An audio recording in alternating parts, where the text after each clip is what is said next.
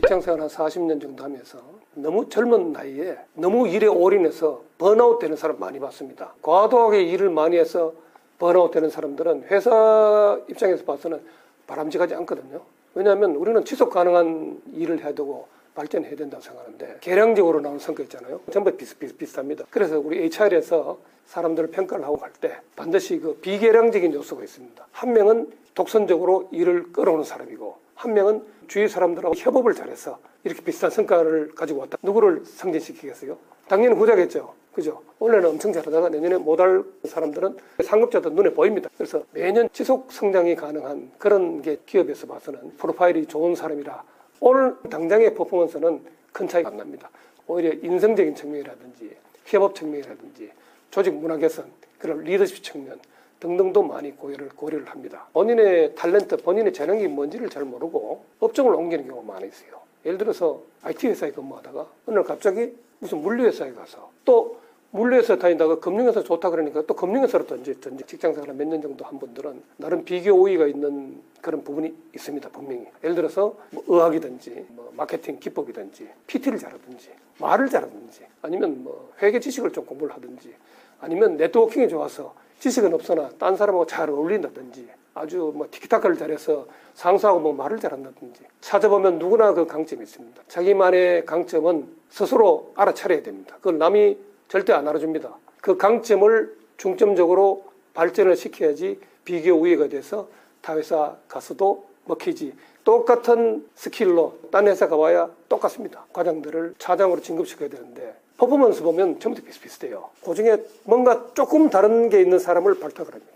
그 조금 다른 게 마, 말씀드린 그런 스킬일 수도 있고 아니면 개인의 성향일 수도 있고 스스로의 강점은 스스로 발굴해서 발전시킬 필요가 있다. 실패한 사람들의 먼저 공통점을 한번, 한번 들어볼까요? 실패한 사람들의 딱 두 개 있습니다. 첫째는 자존심이 센 사람. 자기가 틀려도 틀린 걸 인정하지 않고 자기가 한번 주장한 대로 끝까지 밀고 간 사람. 대표적으로 실패한 사람이 많습니다. 자존심이 과하게 많은 사람. 두 번째는 경험이 부족한데 조금 얻어들은 지식으로 그 경험을 바탕으로 해서 모든 게 맞다고 판단한 사람. 이 두 가지의 경우가 실패한 사람들이 경우가 많은데 그럼 거꾸로 얘기하면 성공한 사람들은 자존심이 약하냐? 약합니다. 가 아니고 자존심이 있지만 자기가 틀렸다고 판단되면 재빨리 자기 틀림을 인정을 하고 수긍을 하고 방향 전환을 할 수 있는 그런 유연성을 가진 사람이 결국 성공을 했고 성공한 사람들을 보니까 간접 경험이든 직접 경험이든 많이 경험을 잘 쌓아둔 사람이 결국 성공을 하더라. 라고 생각하고 있습니다. 저는 씨이오 출신이니까 타 그룹 출신들 씨이오하고도 많이 놉니다. 자연적 노는 물이 그렇게 됩니다. 근데 그분들의 특징이 제일 철저한 게 그 잘하시는 타임 매니지먼트, 시간 관념 엄청납니다. 하버드에서도 첫 강의 시간이 타임 매니지먼트라고 합니다. 왜 그러냐면 그 프루덴셜이라는 글로벌 회사에 있을 때 뉴욕 출장을 가니까 그 사람들은 그 시간 예약 시간이 십오 분 단위랍니다. 제가 본부장 상무로 있을 때인데 그 본사 회장님을 면담을 했는데 시간을 저한테 주어진 시간이 두 시 십오 분부터 두 시 삼십 분까지 딱 십오 분 주어집니다. 첫째는 저는 모든 약속이 두 시 반이든지 세 시든지 그렇잖아요.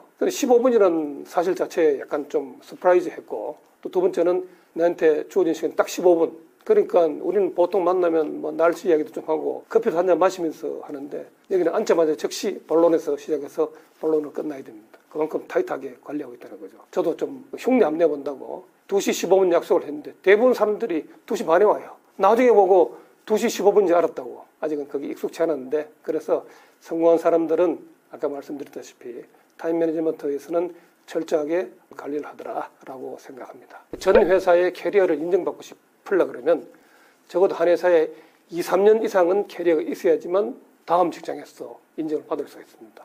만약에 일 년 이내에 직장을 그만뒀다. 두 가지 이유입니다. 회사에서 이지매를 했거나 본인이 스스로 안 맞다고 생각해서 그만둘 둘 중에 하나의 경우인데 회사도 그렇고 개인도 그렇고 본인의 캐리어에 치명적입니다. 사실은. 일 년도 안 돼서 전전한다 그러면 굉장히 치명적입니다. 만약에 일 년도 안 돼서 전직했다면 그 캐리어는 딴 회사 가서 이력서에 쓰지 마세요. 도움이 전혀 안 됩니다. 신입사원이 아니라 경력사원이라도 입사한 지 육 개월 만에 중책이 주어지고 책임 있는 일이 잘 안 맡겨집니다. 적어도 한 일 년 정도는 회사도 조직도 우리하고 같이 갈 수 있는 사람인지 여러 가지 탐색을 합니다. 그 탐색 기간이 적어도 한 육 개월이나 일 년 정도 됩니다. 그렇기 때문에 엠지세대 잦은 전직 괜찮습니다. 한 회사에 적어도 한 이, 삼 년 정도는 캐리어를 쌓고 전직을 하는 게 좋을 것 같다. 그런 말씀을 드리고, 결국은 기업에서 한 사십 년 직장생활을 해보고 뭐 대표이사도 해보고 하니까 나 개인하고 조그만 일거리 그리고 주위에 가족하고 친구들하고 이 삼자 균형을 제일 잘 이루는 사람이 저는 성공한 사람이라고 생각합니다.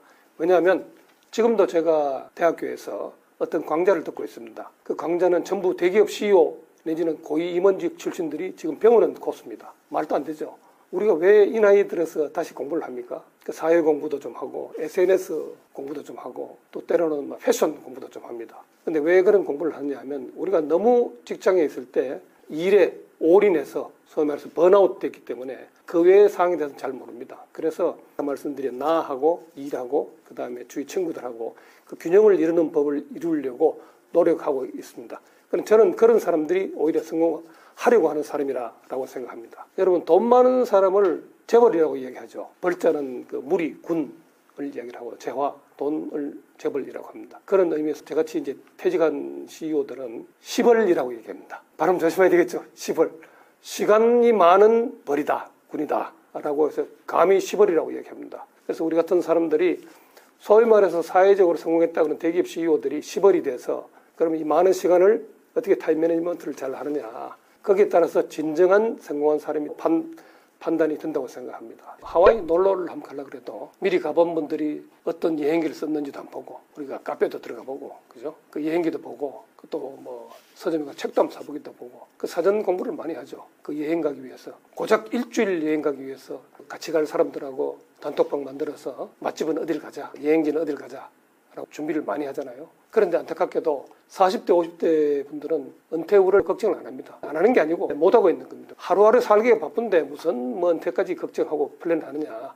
저희들이 은퇴를 해보니 두 가지 그룹이 있는데, 현역에 있을 때 은퇴에 대한 포트폴리오를 잘 세운 분들은 아주 소프트 랜딩해서 은퇴 후에도 잘하고 있습니다. 그렇지 않은 분이 사실 훨씬 많습니다. 그럼 포트폴리오가 뭐냐? 두 가지로 볼 수가 있는데, 제목이 포트폴리오고 시간의 포트폴리오. 이 두 개를 잘해야지, 이것도 균형이 이루어야지만 그 노후가 생활이 제대로 됩니다. 퇴직하게 되면 우리가 받는 게 국민연금이 있고, 그 다음에 개인연금, 조금 퇴직금, 자기 자본 투자를 해서 미리 돈 좀 벌어놓은 사람도 있을 거고, 그렇지 않은 사람도 있을 거고, 이런 돈으로 향후 퇴직해서 앞으로 몇십 년간은 분배해서 살아야 되잖아요. 그런데 퇴직연금이나 국민연금 이런 거는 현역에 있을 때 크게 많지 않은 돈을 조금씩이라도 넣어두면 그게 나중에는 큰 효자가 됩니다. 저도 개인적으로 그랬고, 그런 거를 전혀 없이 목돈으로만 모든 걸 해결하는 경우에는 좀 곤란하겠죠. 작은 돈이지만 그 매달 나올 수 있는 그런 돈을 조금 조금씩 만들어두는 게 저는 재무적인 포트폴리오인가 아닌가라고 생각하고 있고요. 시간의 포트폴리오는 퇴직하고도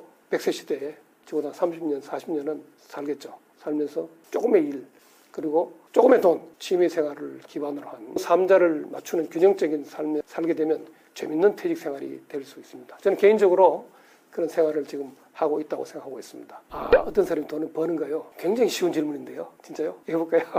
돈이 많은 사람이 첫째 돈을 법니다. 그게 우리가 속칭 누구라고 얘기하는 재벌. 그죠? 그 사람은 돈도 조직도 자금력도 기술력도 있습니다. 그 다음에 직장생활 오래 한 사람들이 돈 법니다. 기본적으로 그 월급을 돈 번다는 게 아니고, 일에 올인을 하게 되면 딴 데 신경 안 쓰면 그 소비 패턴도 제한적이 되고, 그 일 열심히 하다 보니까 세월이 흘러서 어느 날 돌이켜보니까 뭐 집도 하나 사고 돈도 캐시도 생기고, 이런 직장생활 오래 한 사람이 또, 또 돈을 봅니다. 마지막 또 돈 번 사람도 있어요. 여러분들이 좋아하시는 자본 투자해서 대박난 사람들, 제 주위에 다 있습니다. 근데 마지막으로 자본 투자해서 대박난 사람들은 안타깝지만 오래 못 갔습니다. 주식시장이나 글로벌 시장이나 모든 게 웨이브가 있잖아요. 업다운이 있는데, 이상적으로 생각할 때 자본 투자를 올라갈 때 사서 고점에서 팔고 푹 쉬었다가 또 올라갈 때 사고, 근데 평생 살면서 이렇게 큰 웨이브는 제가 경험으로 말씀드리면, 아까 큰 이벤트가 뭐 이십 년 전에 십 년 전에 이랬다 그랬는데, 한 십 년 정도 주기로, 주식시장도 부동산도 그렇습니다. 십 년 정도 주기로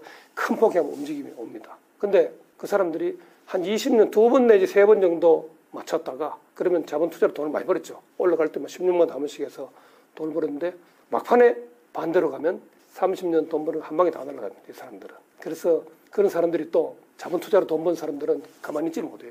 자, 돈은 많이 벌었는데 이 돈으로 그냥 자본 투자하기는 내가 좀 이 나이에 조금 뭐 많이 좀 벌었으니까 다른 데 신경을 씁니다. 그 우회 상장, 그런 말 많이 들어보셨죠?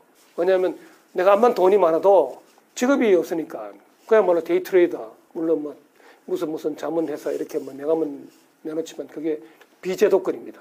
제도권으로 하는 게 아니고 비제도권 하기 때문에 자기도 이제 명함도 좀 그럴듯한 명함을 하려고 그러면 제도권으로 가고 싶다.